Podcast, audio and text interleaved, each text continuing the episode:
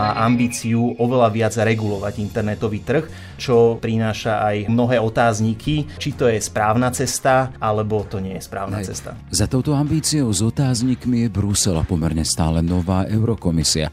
Hovorí o právnych mantineloch pre online priestor a o supervízii, a teda dohľade nad veľkými internetovými hráčmi.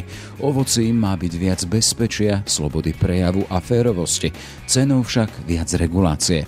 Viac regulácie však znamená aj viac nákladov, tvrdí Michal Kardoš zo Slovenskej asociácie pre inovatívnu ekonomiku, ktorá zastupuje veľkých i malých hráčov v slovenskom online priestore. A tie majú padnúť práve na ich plecia. Naviac to, čo môže fungovať napríklad pri potravinách. To prináša kvalitu a bezpečnosť potravín pre spotrebiteľov ďaleko vyššiu možno ako v iných kútoch sveta. Nemusí automaticky fungovať v iných oblastiach, to bož v online priestore. Máme značné pochybnosti o tom, že práve zvýšená regulácia alebo preregulovanie digitálneho trhu môže priniesť benefity. Práve si myslíme opak.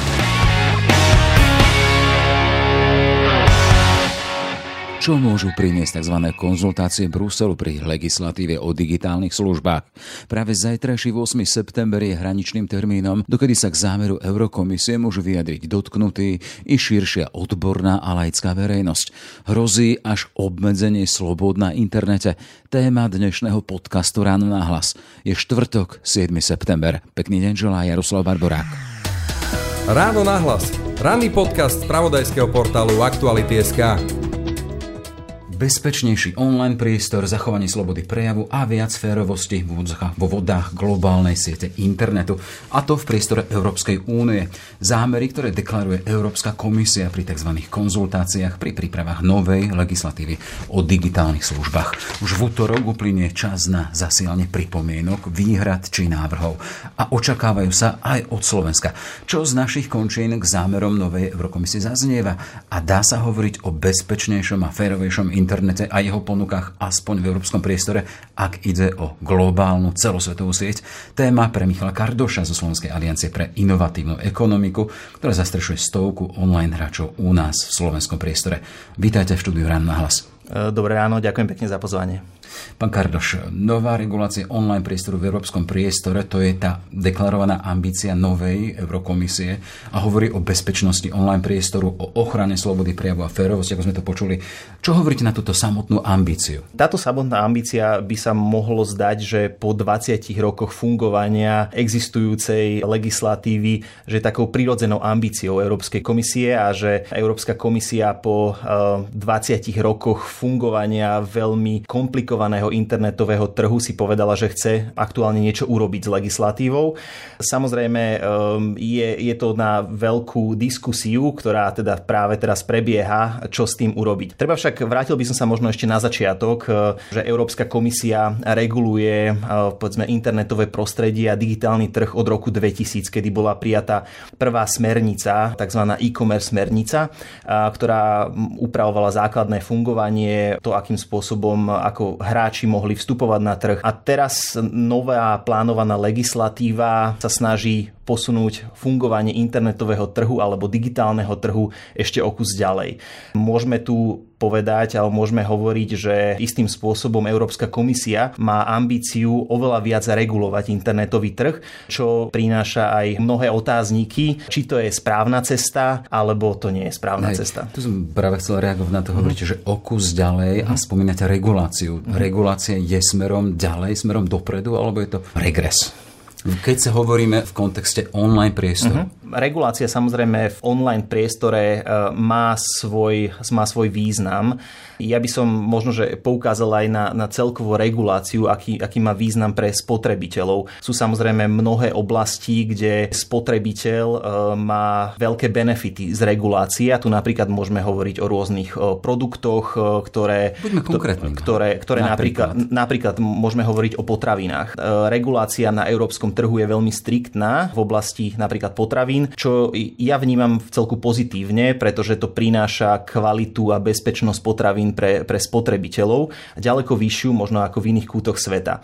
Na stranu druhú e, treba vedieť rozlišovať, alebo treba sa pozrieť na to, že kde tá väčšia regulácia e, prináša tie, tie výhody pre, pre spotrebiteľov. A, a tu práve sa dostávame a hovoríme o tom digitálnom svete, kde my v rámci Slovenskej aliancie pre inovatívnu ekonomiku máme značné pochybnosti o tom, že práve zvýšená regulácia alebo preregulovanie digitálneho trhu môže priniesť benefity. Práve si myslíme opak. Spomínali sme to, tá deklarácia mm-hmm. o väčšej bezpečnosti online priestoru, o ochrane slobody prejavu a férovosti. Mm-hmm.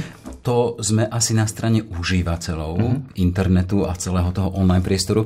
Vy ale zastupujete tých slovenských online hráčov, čiže ste na druhej strane a hovoríte o regulácii ako čomsi pozitívnom. Um, Čiže v čom nachádzate tie pozitíva vy z tej vašej strany online hráčov? Samozrejme, e, nevieme si predstaviť, že onlineové prostredie alebo digitálne prostredie by fungovalo bez akejkoľvek regulácie. Mm-hmm. Zároveň tvrdíme, že prehnaná regulácia môže prinášať e, rôzne úskalia a nevýhody pre slovenské firmy. To, čo sa snažím povedať, je, že treba hľadať ako keby takú zlatú strednú cestu.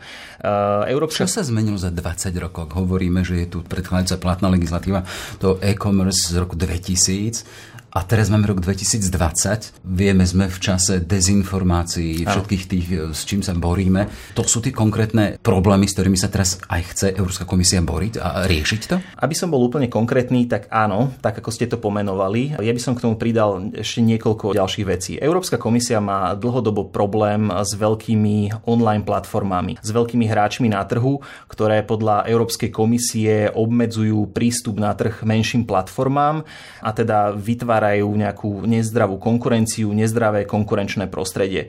Európska komisia má ambíciu pozrieť sa bližšie na tieto veľké platformy a tými návrhmi, ktoré práve predkladá, obmedziť ich dominantné postavenie na trhu. Čo je však taká... Aby sme si to vykreslili, v čom sú dominantní a v čom táto ich dominantné postavenie robí neplechu tým menším hráčom. Teraz vy zastupujete tých menších, lebo teda keď hovoríme o tých dominantných, hovoríme o Google či o Facebooku. Áno, hovoríme o Google, hovoríme o Facebooku Facebooku.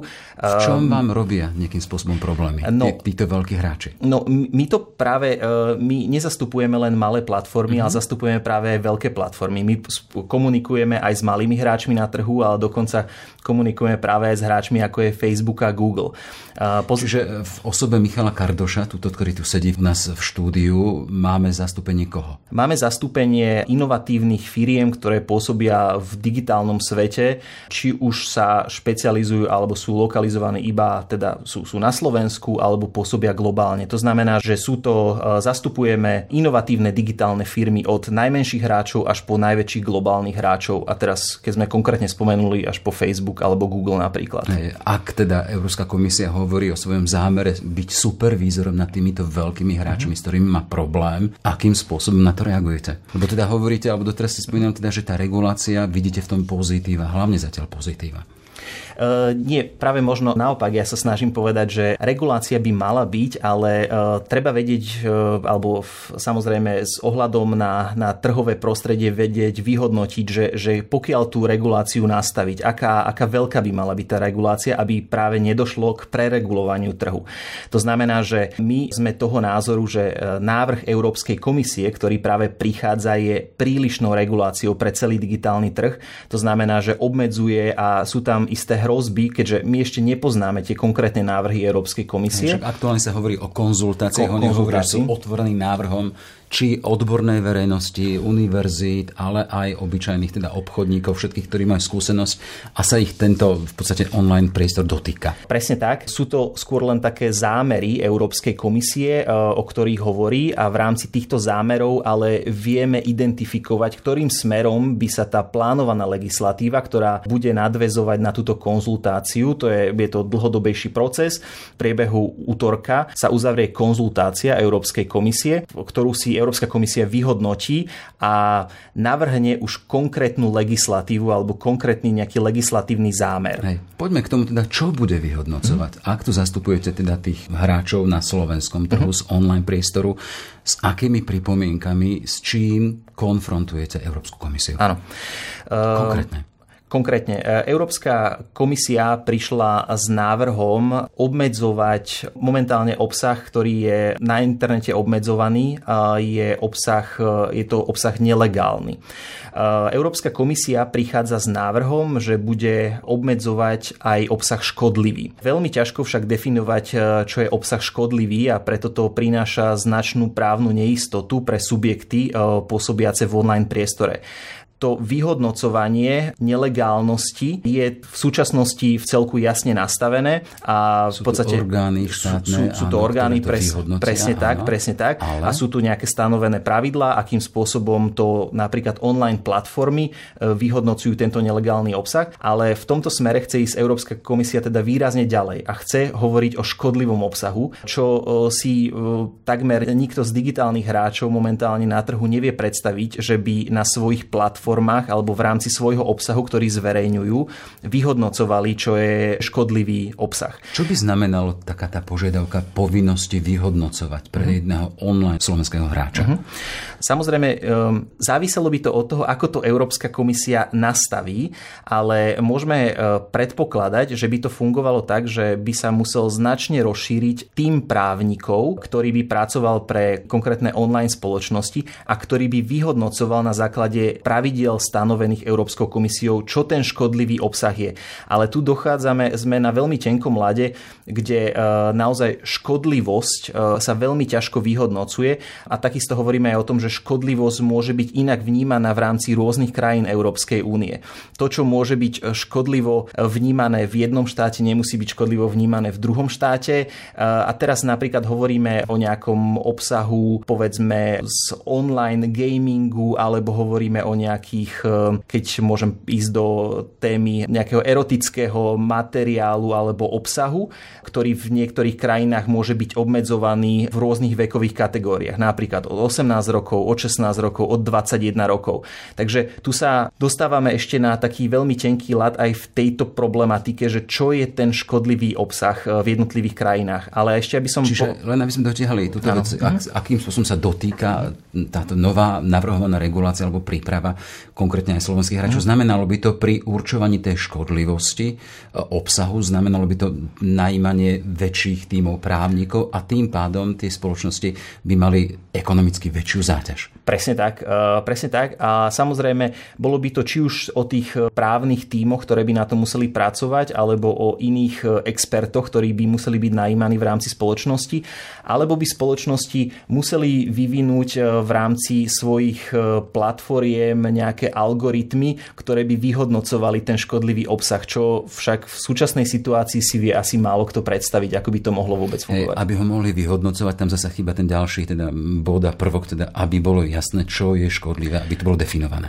Presne tak. A určiť škodlivosť obsahu v celom rozsahu alebo plnom rozsahu, tak aby to bolo, prinášalo právnu istotu pre firmy, že neprekročia, že niečo nevyhodnotia nesprávne, je extrémne náročné a extrémne pomerne riskantné. Čiže zo strany slovenských online hráčov ide aká pripomienka, že zrušiť túto ambíciu hovoriť o škodlivom obsahu?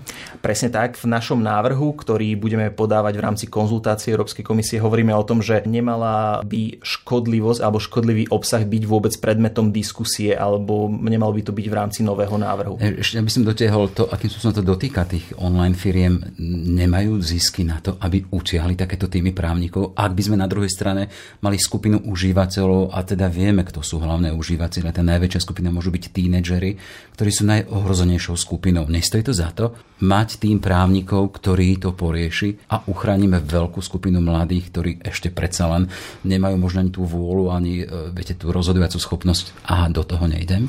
Uh, tu sú také dva body. Uh, prvý bod je, že sa opäť vraciame k tomu, čo ten škodlivý obsah je a či škodlivý obsah zasahuje do rozvoja alebo nejakého ovplyvňovania e, povedzme tých, tých skupín, ktoré ste spomínali, tínedžerov a, a, a mhm. podobne. To je, to je veľmi diskutabilné, lebo stále vychádzame z toho, že, že my presne nevieme, ako to zadefinuje Európska komisia, ten škodlivý jasné, obsah. Ale tam tá otázka, áno, otázka a, znelo to, či tie firmy áno, na to nemajú ekonomicky. Áno, sme toho názoru, že samozrejme je veľké množstvo firiem, ktoré si to finančne môžu dovoliť a teraz hovoríme o väčších hráčoch, ale takisto hovoríme hovoríme napríklad o tom, že tu použijem príklad aktuality SK. Je to naše domovské. Váš, no, áno, áno, presne tak. Takže, sa pohybujeme v online priestore. V online priestore. Internetový portál. Internetový portál a fungujete svojím spôsobom ako platforma informácií. To znamená, že vy by ste takisto museli vyhodnocovať škodlivý obsah, ktorý je uverejňovaný v rámci vašich blogov a teraz je to teda na... Že nie redakčného obsahu, len teda, teda redakčný, ktorý ide jednoducho redakčnou teda politikou, kde v podstate sa vyhodnocujú fakty, ale keď hovoríme o blogoch, tam redakčná práca nevstupuje. Presne tak, je to fakty materiál. musia byť overované. Áno, presne mm-hmm. tak, je to, je to obsah, ktorý sa k vám dostáva zvonka mimo vašej redakcie a kde váš portál slúži ako platforma pre ďalšie informácie.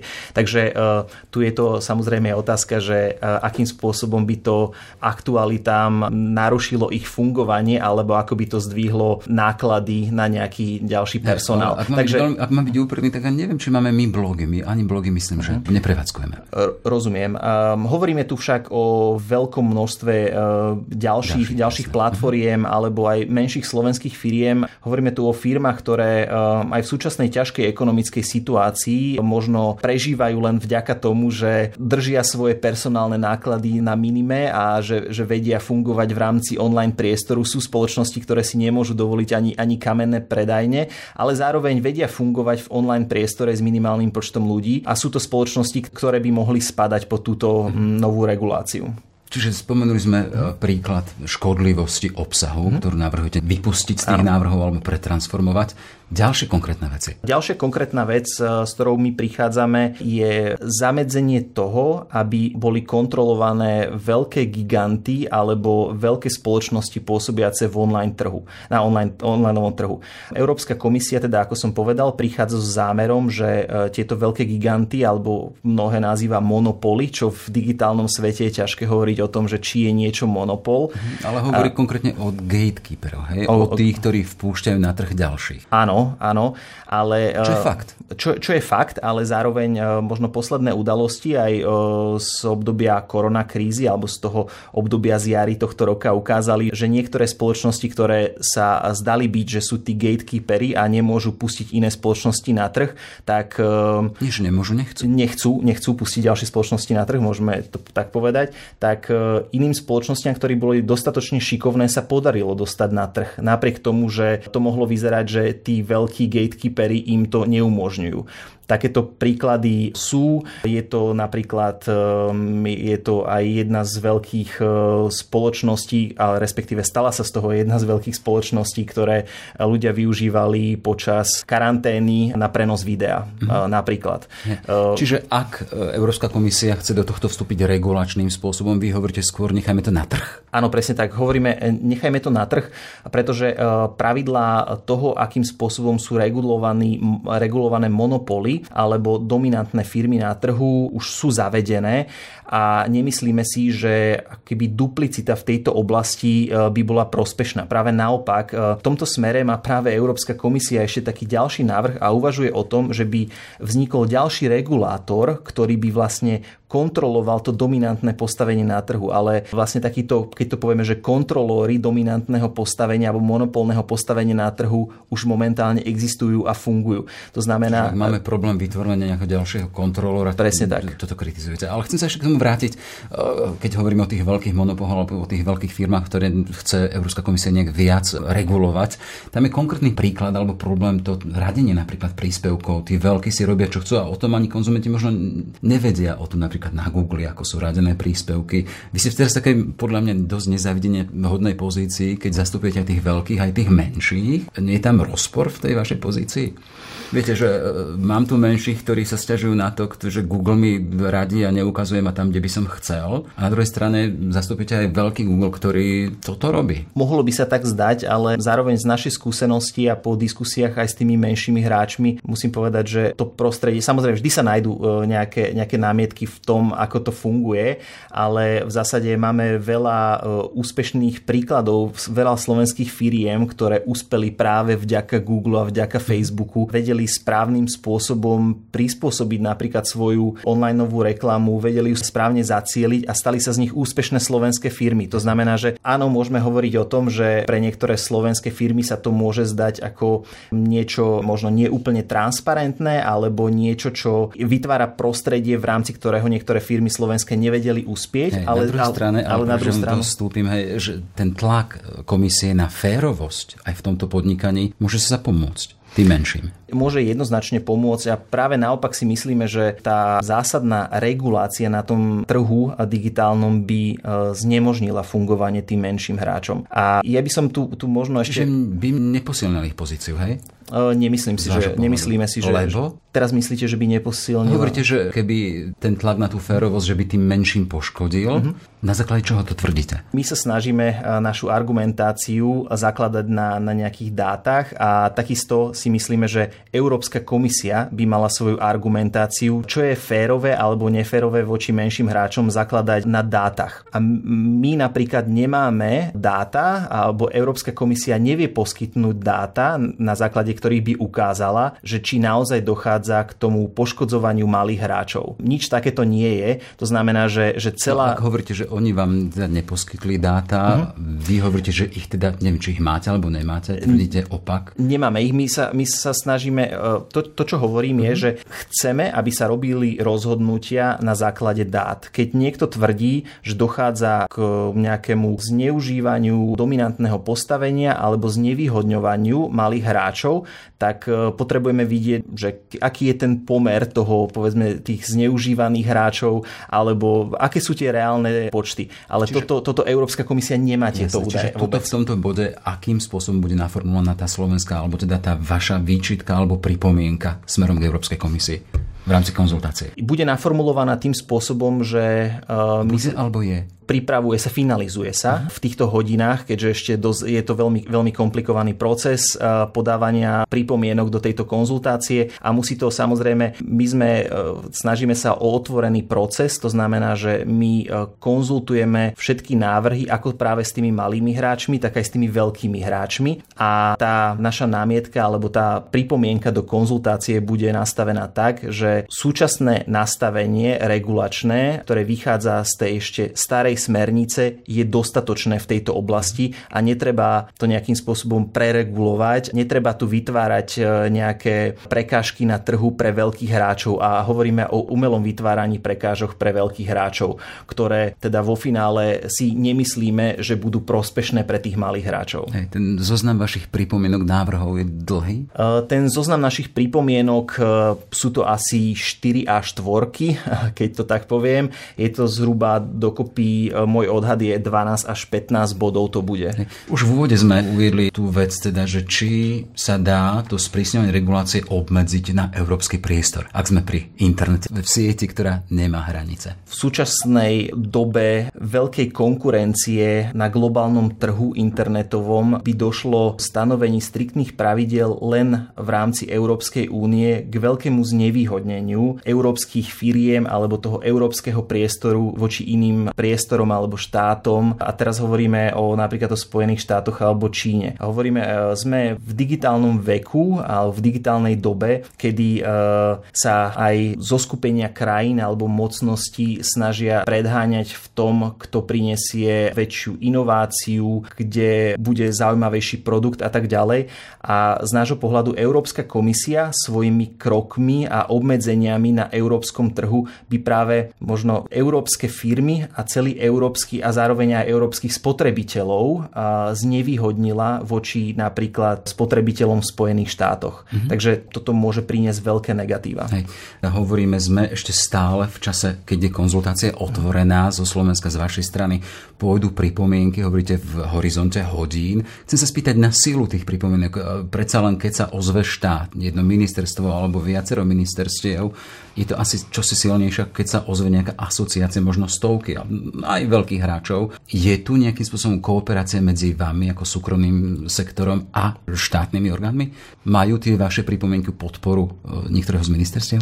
Tomto smere e, nekoordinujeme e, postup momentálne so žiadnym ministerstvom. Nie je to koordinovaný postup, ale to, čo sa snažíme, je komunikovať naše, naše pripomienky smerom na niektoré konkrétne ministerstva, aby si tieto ministerstva možno boli viac vedomé alebo si uvedomovali dôležitosť tejto témy pre slovenské a iné firmy alebo pre firmy, ktoré zastupujeme. Tu prichádzame do takej veľmi zaujímavej témy práve teraz v tom smere, že európska legislatíva je veľmi často vnímaná ako niečo veľmi vzdialené, niečo, čo nemá priamy dosah na firmy slovenské alebo na slovenských spotrebiteľov. Presne v tejto legislatíve sa práve ukazuje, ako to je dôležité, aby či už e, slovenské asociácie alebo alebo aj niektoré konkrétne firmy, ak majú záujem a majú na to samozrejme kapacity. A potom v neposlednom rade aj slovenské ministerstva reagovali na takúto veľmi dôležitú legislatívu, lebo máme práve pocit, že, že v minulosti dochádzalo k takému opomínaniu tej európskej legislatívy, ktorá sa však potom pretransformuje a musí byť teda transponovaná do, do slovenskej legislatívy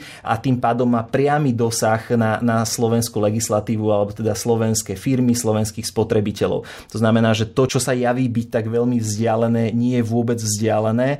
Je to len skôr časovo vzdialené, že ono to príde. A práve toto je, musím povedať, taký veľmi transparentný proces Európskej komisie, ktorá príjma návrhy zo strany asociácií alebo firiem a chce počuť ich názory. Takže veríme práve, že aj v tomto smere hlas napríklad našej asociácie bude v tomto smere možno zohľadnený, vypočutý a keď e, takýchto hlasov e, príde alebo e, rôznych, rôznych názorov do Európskej komisie v rámci konzultácie je veľa, že si ich patrične Európska komisia vyhodnotí a z toho urobí ten najlepší možný návrh európskej legislatívy. 8. september je ten dátum, keď sa skončí konzultácia a pre komisiu začne ďalšia práca toho skrutíny a vyhodnocovania pripomienok a všetkého. Ste v napätí, v očakávaní toho, čo v rámci tej legislatívy vzíde nakoniec? Určite sme veľmi v očakávaní, pretože tak ako sme si tu posledné minúty hovorili, tá legislatíva skutočne môže mať zásadný dopad na fungovanie firiem, ale, ale takisto aj spotrebiteľov v rámci európskeho trhu. Pretože doteraz sme sa rozprávali o tých viac možno, že o takých tých ekonomických aspektoch, ale to, čo by tá nová legislatíva mohla priniesť negatívne pre slovenský všetkých e, občanov alebo u ľudí využívajúcich e, online priestor je ovplyvňovanie slobody prejavu. Alebo je to právo príjmať a šíriť informácie. A toto sú pre nás natoľko závažné veci, teda nie len z toho, z toho podnikateľského alebo biznis pohľadu, ale aj z pohľadu bežných ľudí, ktorí sa každodenne v online priestore pohybujú, že sme skutočne v očakávaní, aká bude ten finálny návrh Európskej komisie a v tomto zopakujem, že veríme, že Európska komisia nezajde príliš ďaleko v tých svojich návrhoch alebo v tej, keď to poviem, extrémnosti, ktorá tu hrozí. Toľko teda avizované sprísňové regulácii online priestoru a Michal Kardoš zo Slovenskej aliancie pre inovatívnu ekonomiku. Všetko dobré a ďakujem, že ste prišli. Ďakujem veľmi pekne za pozvanie, príjemný zvyšok dňa. Ráno nahlas. Ranný podcast z pravodajského portálu Aktuality.sk. Sme v závere. Aj tento podcast vznikol vďaka vašej podpore, za ktorú sme vďační. Pekný deň želá Jaroslav Barborák. Všetky podcasty z pravodajského portálu Aktuality.sk nájdete na Spotify a v ďalších podcastových aplikáciách.